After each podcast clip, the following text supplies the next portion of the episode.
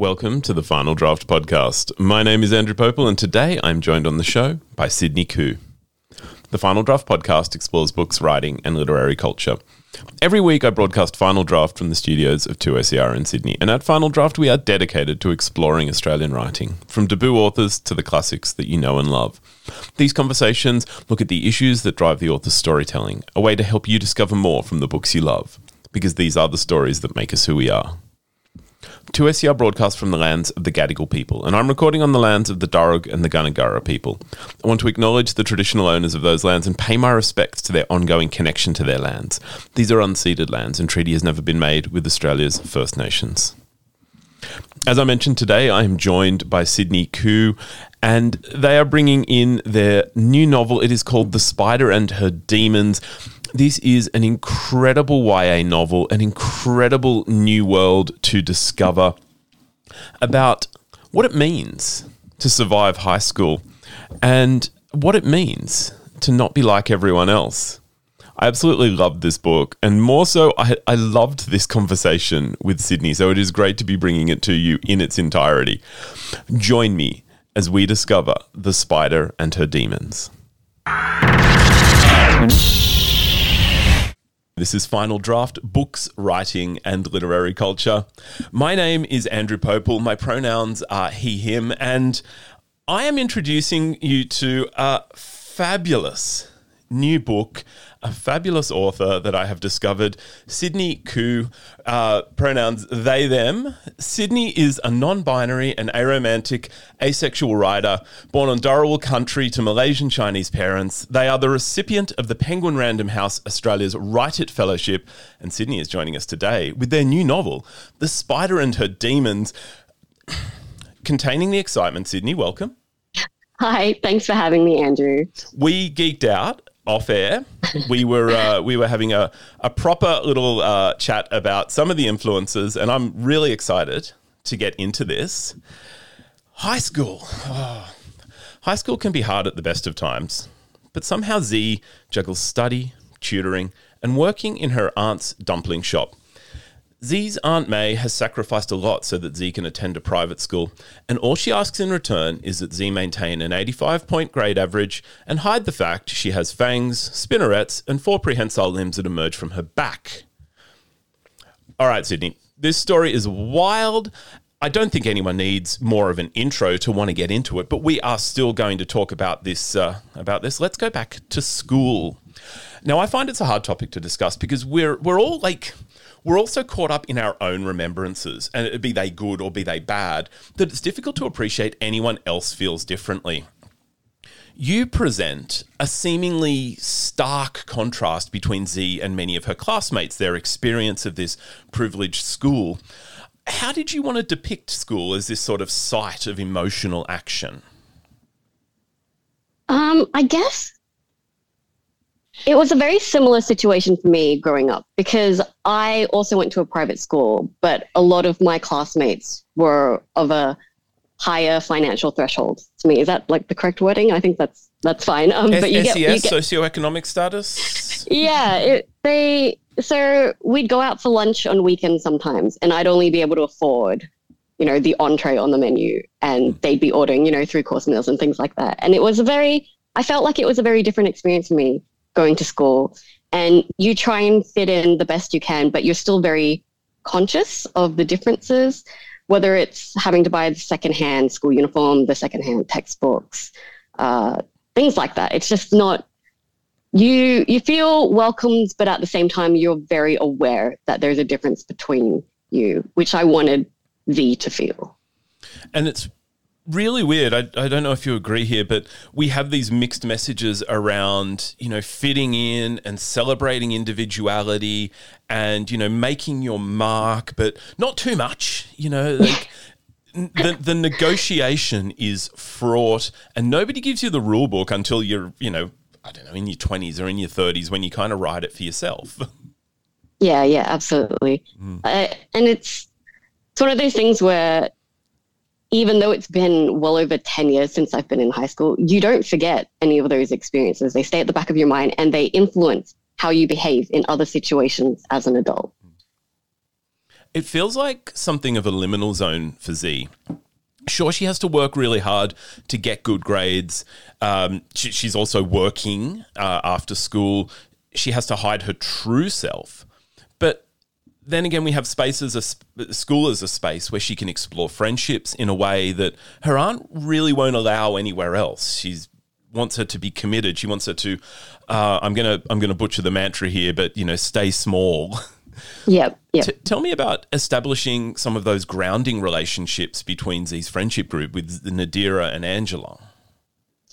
I think it. I think I struggle with friendships too. Even I'm in my 30s, and I still you feel this disconnect and there's this desperation for intimacy in your relationships, in your friendships, but people have other commitments or they have other views of relationships that don't quite align with yours. So for Zhi, I wanted her intimacy to be expressed primarily through the group chats. That's where she feels closest to everybody. But even then, if you're if you've read the group chats, you know that there are moments where she doesn't know what to reply, she doesn't know what to say, she feels like she's interrupting the conversation. But that's how friendship is for her. She's just trying her best and she's happy to belong anywhere. So the fact that Angela and Nadira have welcomed her into their group chat, into their friendship, is something that she holds very dearly to her. Mm, and it feels like again coming back to that idea of of how do we negotiate fitting in and and our individuality. It's like you have to be open, but Zhi very much understands that openness only goes so far, and Yeah. um, authentic selves are reliant on an accepting environment. Basically, she she's not sure if she can trust Nadira and Angela to the point of I'm going to share everything. Yeah, yeah, absolutely. The subject of much of the school's gossip is Dior Panix. I didn't check the spe- the pronunciation of her surname That's correct. there. That's correct. Yep. of Dior. Dior is an interesting character, and I'm reluctant to say too much lest it give anything away. But how do you introduce Dior, and tell me about that that type of character, that character who is the subject of, but never, I guess, the a part of the conversation. So Dior Pandix is dubbed by everybody at school the most popular girl in school.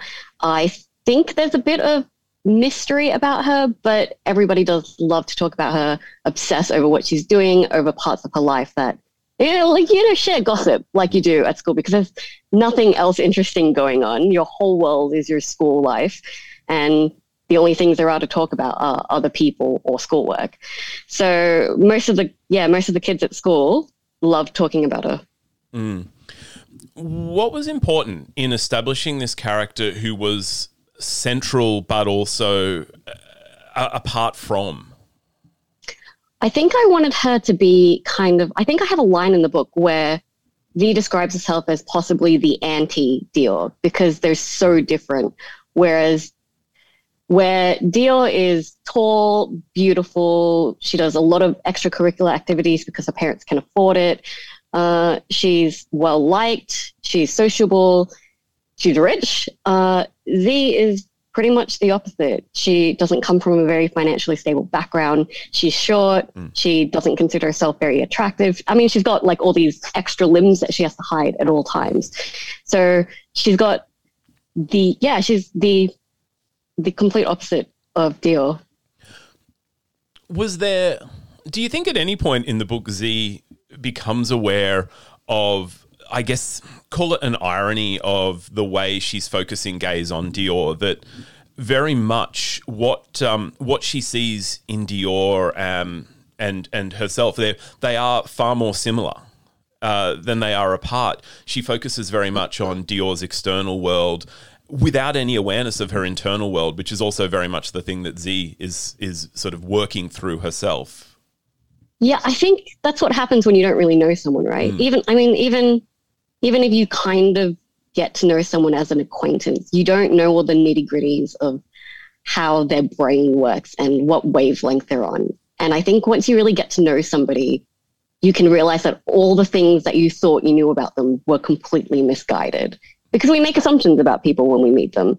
So it it does take a while for Zhi to figure out that they are similar in a sense. Hmm. But I think Dior understood that much sooner than than Zhi did. Oh yeah, ab- absolutely, absolutely. And we're, we're we're dancing around here. Sydney. Yeah, we are, yeah, yeah. We are absolutely no dancing. spoilers, no spoilers. Yep. And we're, but we're also just dancing around like the big thing that you know we already know.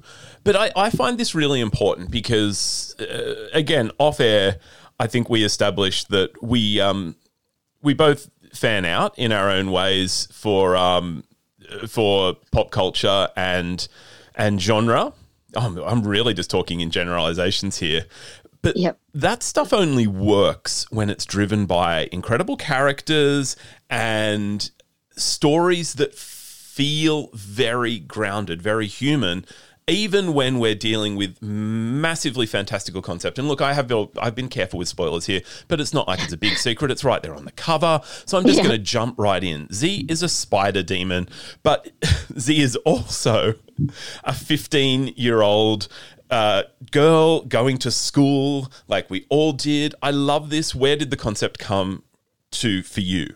Come from for you? Um, I will have to give you a little bit of context. Uh, in the seed for the idea started in 2016, end of 2016, when Marvel and Sony were looking for the next Spider-Man.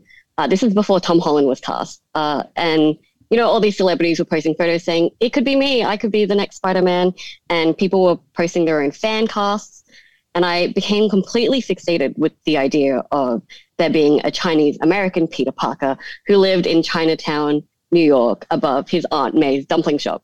I became so infatuated with the idea. I was dreaming about it. I had all these ideas that I was keeping in a in my notes app on my phone. But when I went down to write it, it I think it grew out of my control. It kept swerving into areas so far from canon that it no longer resembled anything that could be considered Spider-Man fan fiction. When I started my Masters of Creative Writing, I had two subjects called Writing Project One and Writing Project Two. And we had to write a book for that. And I think all writers have like a backlog of ideas that they do want to explore at some point. And I thought, okay, well, that one's one that I've been thinking about for the longest, probably a year and a half at that point. Let's let's try that one. So I started writing it, and it came quite easily to come up with the characters and the setting, but I really, really struggled with plot. So I got maybe five to six chapters written while I was doing that course. And then once I graduated, I didn't know what to do with it. So I put it in a drawer and I didn't touch it again. Um, in 2019, a friend sent me a link to the Penguin Random House Write It Festival, uh, Write It Fellowship, sorry, and said that I should enter something into that. And that was the only piece of work that I had that was long enough and polished enough to fit the terms and conditions. So I submitted that thinking nothing is going to come of that. You know, I I don't have the full idea yet. It's they're going to read it, dismiss it, and that's fine. I have this thing where I aim for eight rejections a year, and that was just going to be one of my eight rejections. Um, and then I got shortlisted, and it was great news until they asked for the rest of the manuscript, which I did not have. I had at most ten thousand words, and they wanted the rest of it, which I didn't know what to do. I just I just given notice at my office job, and I had three weeks until the deadline for the manuscript to be due. So I finished out the last week at my office job and then just spent two weeks going to the dog park with my dog and just writing until the sun went down. It was garbage. It was absolute garbage. I submitted it anyway, thinking, well, I tried my best. I didn't waste the opportunity. Just do what you can. Submitted it. And when I received the fellowship, I was so confused. I had no idea how could you have. I mean, the last two chapters were essentially dot points that I'd removed the dots of. It was the best that I could do. Um, but then from there, Michelle Madden, who is my editor at Penguin, gave me loads of notes on how I could fix up the character arc, the emotional arcs, all that kind of thing, and put it into some sort of structure. And now we are where we are now. So we kept a lot of the spider references that were inspired by the original fan fiction idea the same. Um, I think the only thing that really nods towards it is Aunt May being called Aunt May. But I wanted to move the story to Chinatown, Sydney, and Michelle said that was fine. Uh, and I really wanted Zhi to have a quintessentially Chinese name mm. because I wanted her to have that struggle of people not being able to pronounce the name or butchering her name often.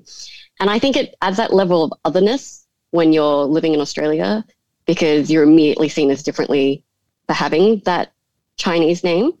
so things like that. Yeah, that it, it is. I think obvious if you know to look for it that it is originally birthed from the idea of being Spider-Man fan fiction. Sorry, have I have I rambled too long? No, no, I'm just what I'm going to do is we're we're popping a little audio bookmark in here. Like I don't know how to do that. I'm just I'm making a little bookmark symbol on the camera here. This is this is deep cut stuff. This will be in the podcast. I've got questions. We're going to come back to them later because they're not relevant right now. But um, yeah, just again fan fan type questions. I am, however, I'm fascinated by world building, and Ah, Zhi's okay, world is immersive. Did you need to fully realize this world of let's I'm just going to use the term otherworldly characters. Did you need to realize this world of otherworldly characters for yourself before writing or were you kind of flying by the seat of your pants or flying by the seat of your spinneret as it were? That's that's such a great line. Um, actually, before we go there, I really liked your elevator pitch for my book. I think it's better than my elevator pitch. So I'm going to have to go back and listen to that and write that down, and I'm going to steal it from you because it was so good. I'll send it to you.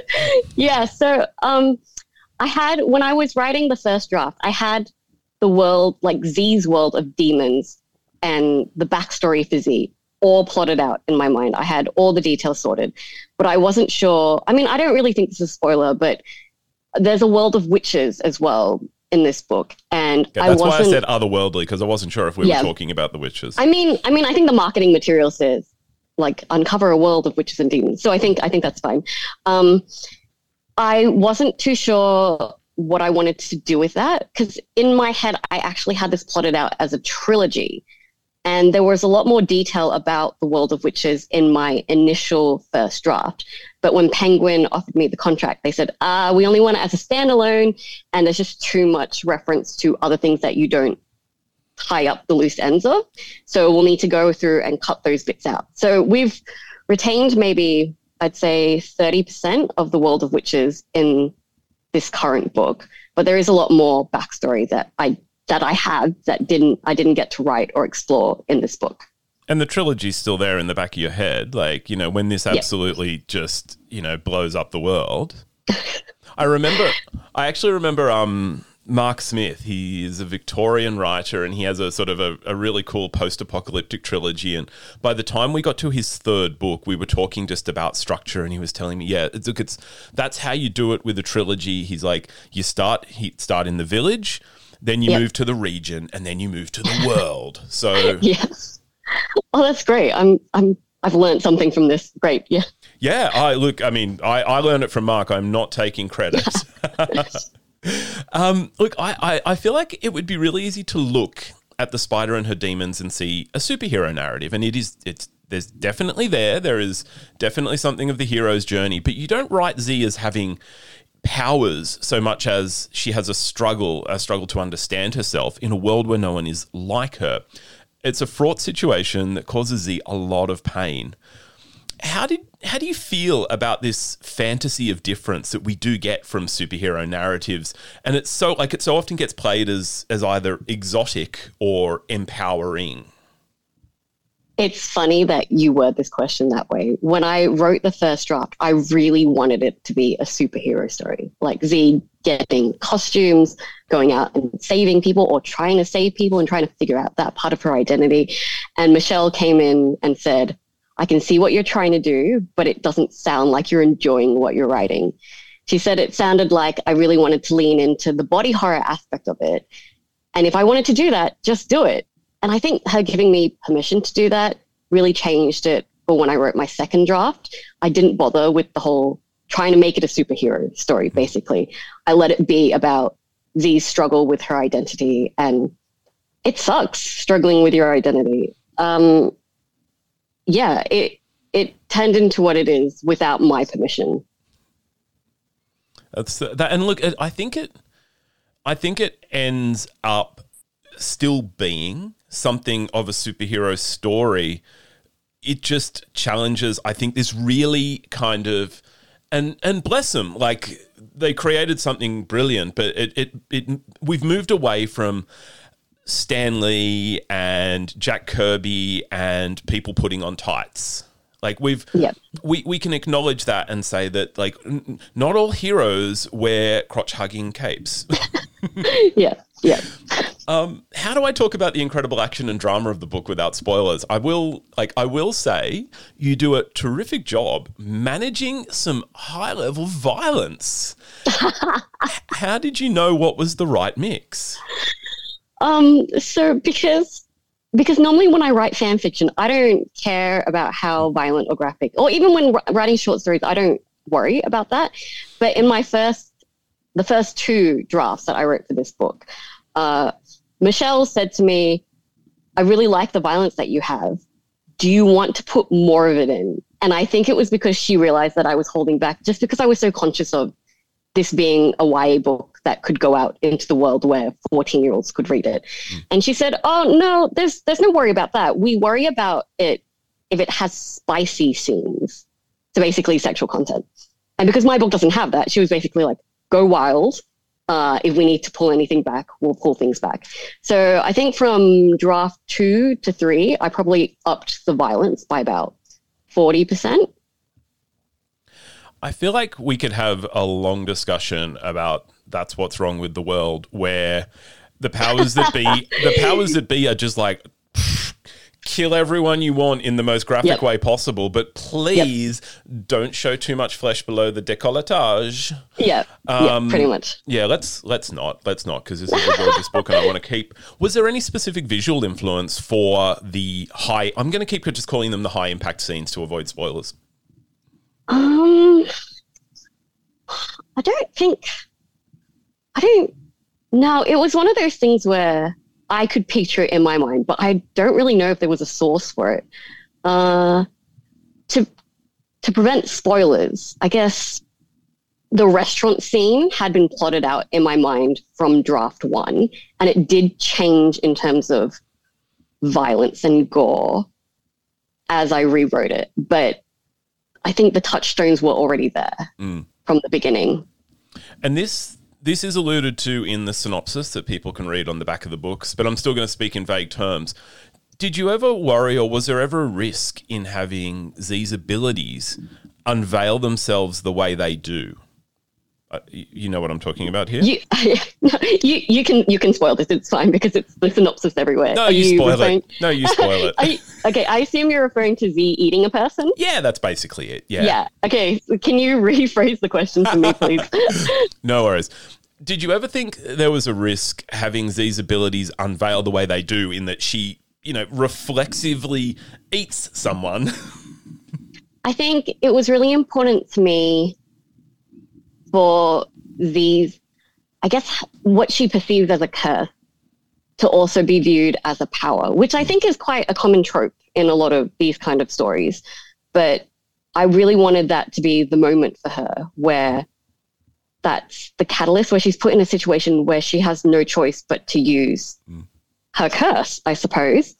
And I also really, oh God, that's a spoiler. No. Okay, I'm going to stop it there yeah, that's, no, that's I mean, I I read it. I read it on the back, and I thought, okay, what am I getting into here? Are we playing a really are we are we t- walking a really tense moral tightrope in that sort of anti-hero way? And what I found in the book was a scene that very much first of all it establishes the way um, Zhi's spider persona that that that part of herself is is both apart and separate to her like that it can it almost it almost has an ability beyond her conscious mind which I thought was really interesting establishing for later scenes. But then it also kind of engaged in this really interesting kind of post humanist discussion around like we have this anthropocentric idea of morality. And, you know, like spiders, you know, a spider out in the wild is not going like, oh, is it right to eat this guy? I'm not sure. Maybe I'll just go to McSpider Donald's and just have a person burger instead.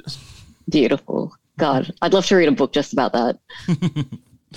it was just yeah, but it, it really like it. It I, I went from going, ooh, is this going to be one thing, and instead it, it it actually for me it established really well philosophically who Zhi was and and how this was all going to play out. There, there was actually I stuff think, later in the book yeah, that made more sense. I think because just going off the blurb, it's easy to picture it as Zhi is someone who, in the shadows, goes around eating like multiple people for hmm. kicks or for survival. And I didn't really want it to be that kind of story. I did consider it, but I wanted the juxtaposition between Zhi and Dior to be Zhi has a sense of I really, really want to be a good person, and Dior is well, what makes a good person a good person? Is it intent? Is it the result and consequence of your actions? What makes a good person? What makes a moral person? Mm. And I'm glad you brought Dior back because we, we we brought her we brought her in at the beginning of the conversation and just kind of dangled her there, um, and very much like their stories come together, and Diorenzi's journeys they're about discovery, but I also got this sense they were about liberation, and it's not so much about being free from, but being free to. They both yes. must find ways to to be themselves within their worlds. And I wondered what you were saying about these kind of parallel liberties of being oneself, but also being accepted by the ones we love. I think it's tough because even the people who know you best can't know every single part of you.